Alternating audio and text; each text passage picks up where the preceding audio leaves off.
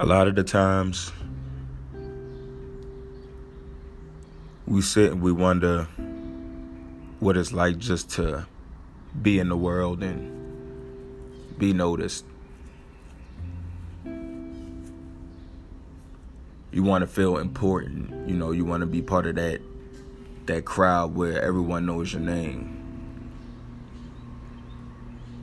But at the same time, we don't know how we truly feel about ourselves as people, our, our own emotions.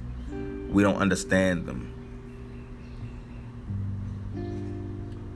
And sometimes it's it's nice to have that that extra voice to help you out when you don't understand something. So follow me on this journey of understanding our emotions and building a brighter future together.